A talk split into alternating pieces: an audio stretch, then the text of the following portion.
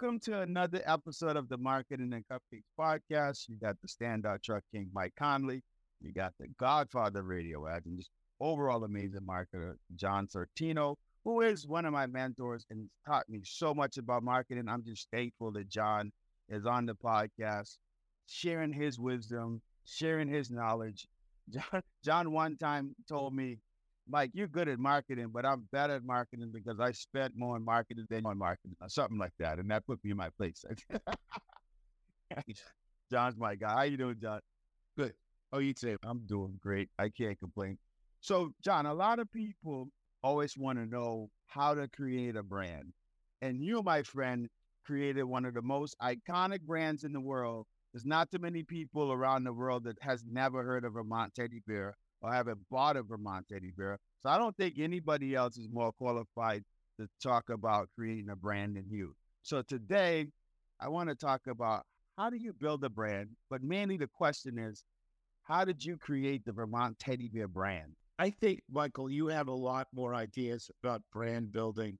I, it's more common in today's language. People are always talking about a sports athlete building his brand and things like that. And I always go, I don't know. I just, I never thought I was building a brand at the Vermont Teddy Bear Company. Never thought about it.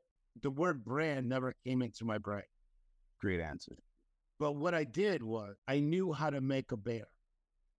So when I advertised my bears, I would say that we have 12 stitches per inch. All right. At 12 stitch, I would repeat it twice 12 stitches per inch.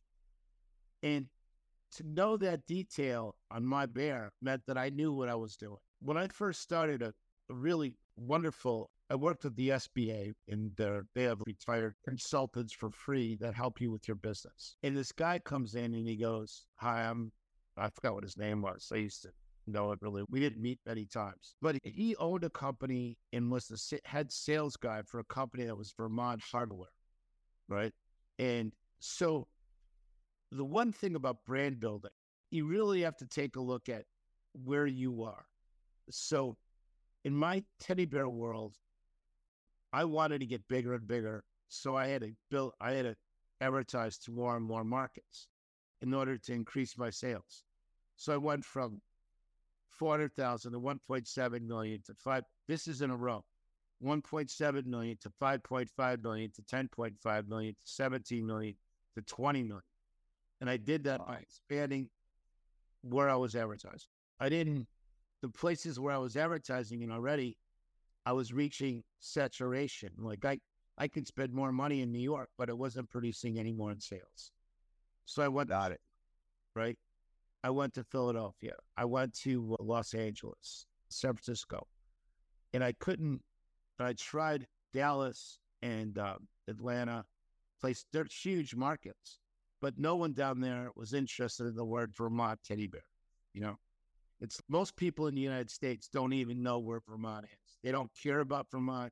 They don't think about Vermont. And I was living in Vermont. So I thought Vermont was a big deal. Vermont is not a big deal, right?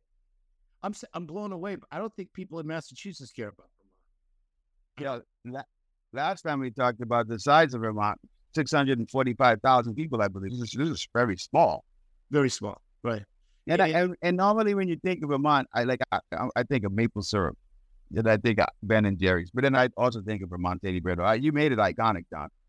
It's because I kept advertising the word Vermont. So when I went south, I tried to make Vermont interesting, and no one cared. They didn't know that Vermont people. I can tell you this: they're very proud of their quality. They make the best cheese. They have the best farms. Cheese too. Yep. Yeah, geez, yeah, really. Everything about what Vermont does is the best. But oh. nobody outside of Vermont knows that. No. So I had to advertise the brand Vermont being the best. Got it. I, I couldn't get their attention in the South. So what did I do? I sponsored a NASCAR car. And when my when the guy down the street who was like the son of the guy whose gas station I used to fix my car, like this tiny gas station. I'm telling you, like any like gas station. This is a tiny gas station, okay? Ray Sitko, and his son like racing. at this place in Vermont, and he came in and he said, uh, "I'd like you to sponsor my NASCAR car." And I go, "I don't like cars. I don't like NASCAR. Not interested." I gave him, I let him spend the time and leave his stuff with me. And when I looked through the stuff, what it said was the NASCAR races are ever are on TV every Saturday for 27 Saturdays in a row. And their market every Saturday is 7 million people watching. Mm. And I'm going, this is the, the, at the time was the Busch series. Now they call it something different. But it's there's two kinds of series in NASCAR. There's the big time, which they do on Sunday, and the little, the smaller market size they do on Saturday. A lot of times, both of the drivers drive in both of those events. So we were going out, which at the time was Busch Car, but still same racetracks: Daytona, Talladega, all the great racetracks in the United States. So I put, I, I made this beautiful car, and we decorated ourselves, and we put a teddy bear on it with a lot of words on it. It was absolutely beautiful. But when I went to watch my car going around Daytona, I couldn't even read a word. And so eventually I got my car down to a smaller, the only thing people could see was the teddy bear. I took the words out. And because I joined the market of Southerners, which is NASCAR racing, I began to sell a lot of teddy bears in the South.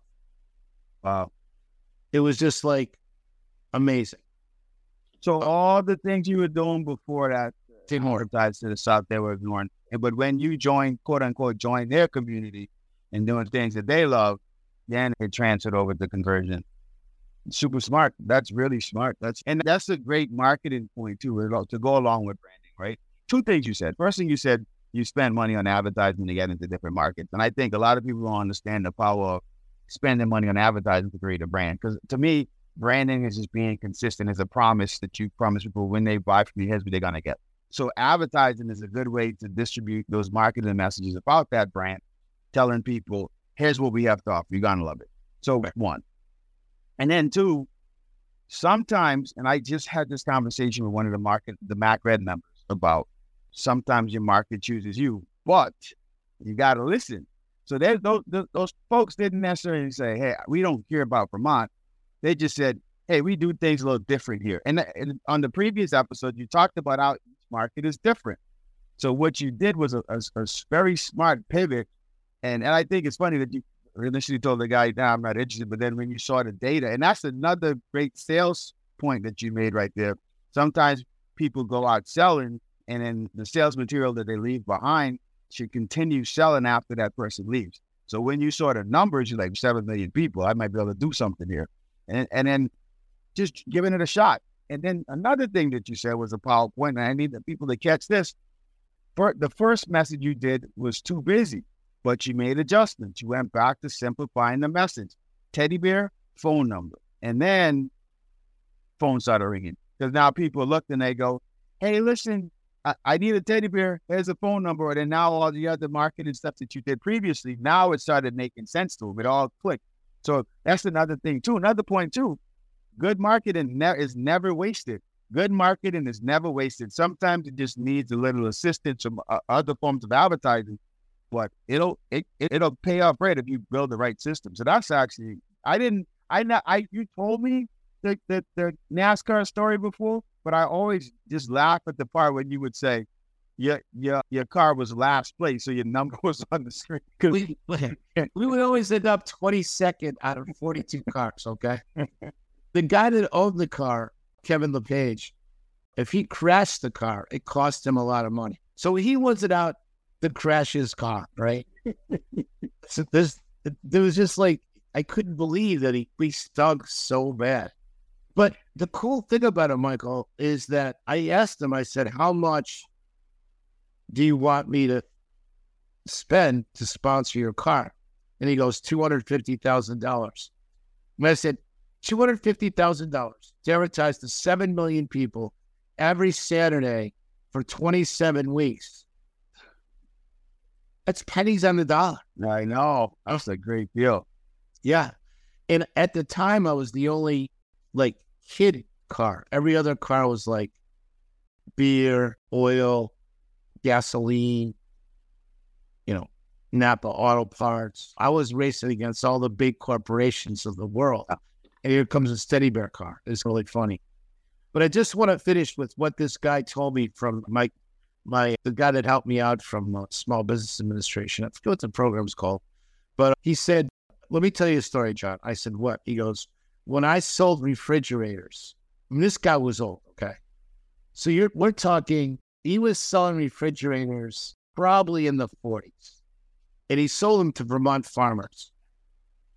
And he would knock on the door, and he would say to the Vermont farmer's wife, because at the time they went from ice boxes to refrigerators.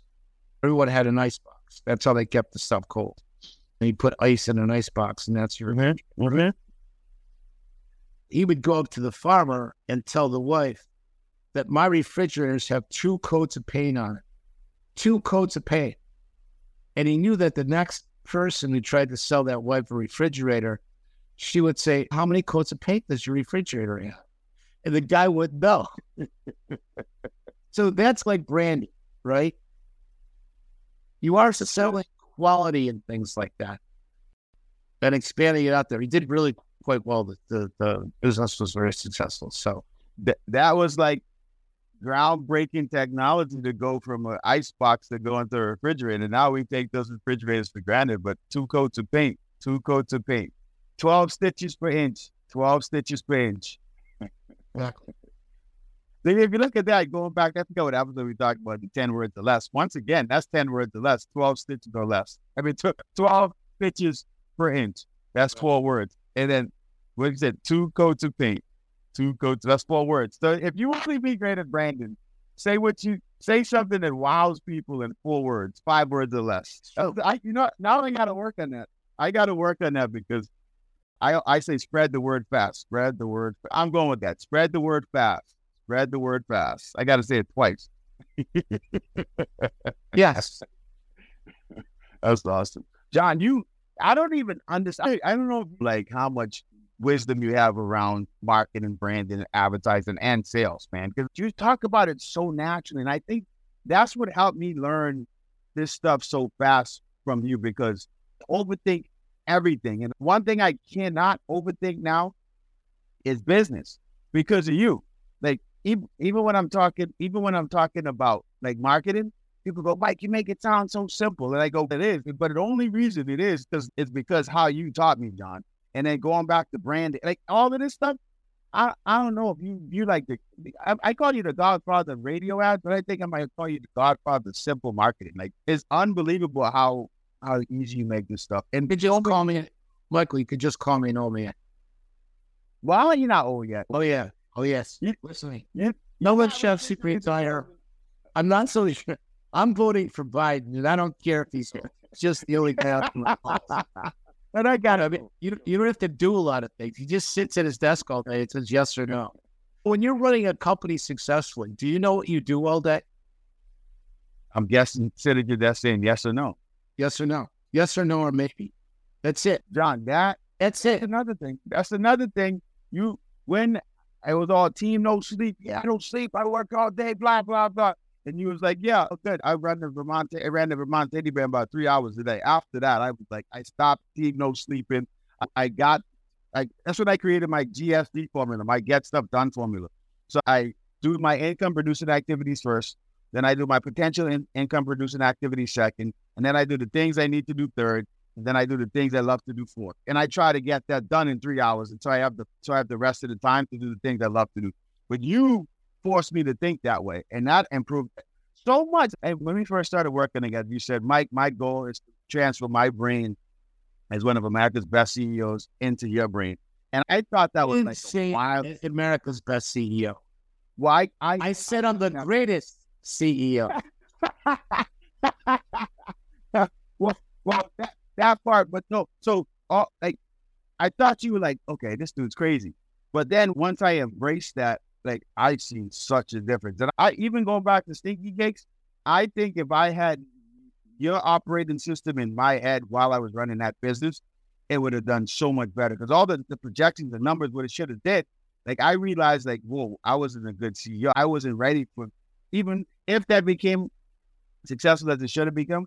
I don't think I was ready So I'm always so thankful for so much of what you taught me. And then over the past few years, I can't tell you how many times people go, Mike, you, you've gotten so much better at business. And I go, I always go back, man, that's because we got to understand every day for three, four years, I was working with America's greatest CEO and he was putting this stuff into my brain.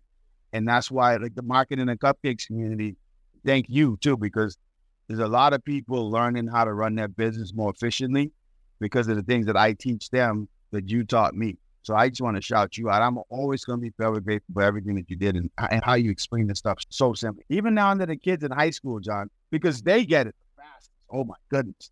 Like when I go into a school and I speak to a group of kids, the, the Instagram messages I get, the comments they post on the TikToks and stuff like that is incredible. And they, they immediately they go out and start something. Every time I go to a school, I can guarantee at least one or two two of the students are going to start something that day. It's unbelievable. So that's you and you're teaching, John. I agree. Students are the best. Oh, when you get older, the biggest problem of getting older with most people is that they go online and they watch YouTube videos. Mm-hmm. And they just watch YouTube videos and every guy in the YouTube video is selling them something, and they're saying, "I know get this," and they're all selling snake oil. Mm-hmm. Thing is snake oil. I don't even know, but they're not selling anything. There's really, it's the worst thing you could possibly do. Yeah, it's not substantial. There's no substance to it. It just they tell them what they want to hear. Yeah, yeah. Everybody wants to increase their sales, but just to review a little bit about brand building, I would say again know what it is that you're selling. Be mm-hmm. good at that thing, whatever it might be, the service, whatever. So important. Yeah. And agree. Come up with a couple sentences, a few words about that thing. But you've got to be good at it. You can't just, you know, throw a bunch of stuff against the wall and not even know what product or service you're selling. Right. Good at it. But you know what? That's important, John. That makes me think of a, a hip hop uh, and I did a video about this before, but it makes me think of a hip hop saying that says, "There's only so long fake thugs could pretend." So that means if you're a fake thug, eventually you're gonna have to fight. So if you're just talking about your product or service, but you're not really, you don't really know it, eventually you're gonna have to answer questions that you don't really know. So now we create this quote unquote brand, but if you're not really about what you're talking about, you could miss a great opportunity. And this great opportunity could be maybe so now you got a some national the, the Today Show picked you up because he was great branded. And then those hosts on that show ask you a question that you're not because you've been faking it the whole time. You don't you're not thorough about your industry. And then now you blow it on the Today Show. Now all those millions of people never do business. So that's why that's the I call that the LBW, John, the long, lonely, bored work. You got to know your product or service. You didn't just randomly come up with some BS about the the, the stitches per inch. Like you looked at that, you looked at what it was, how it was being made, the, the intricacies of it. So that intrigued you. So that what is part of why that caught on because it's something that someone else would have loved, but they didn't know. So you just put them on. So yeah, I, I agree with you. Definitely know your product service, know it in and out. Study the history of it. When we talk about the hundred grand plan, step one is mindset. The first thing that you, the, the, the, the assignment that you gave everybody in that was to watch the man that built America. I always tell people when they watch the hundred grand plan, it's not like a Netflix binge watch. The hundred grand plan is like a, like a, a, a fine glass of wine. You sip that slow.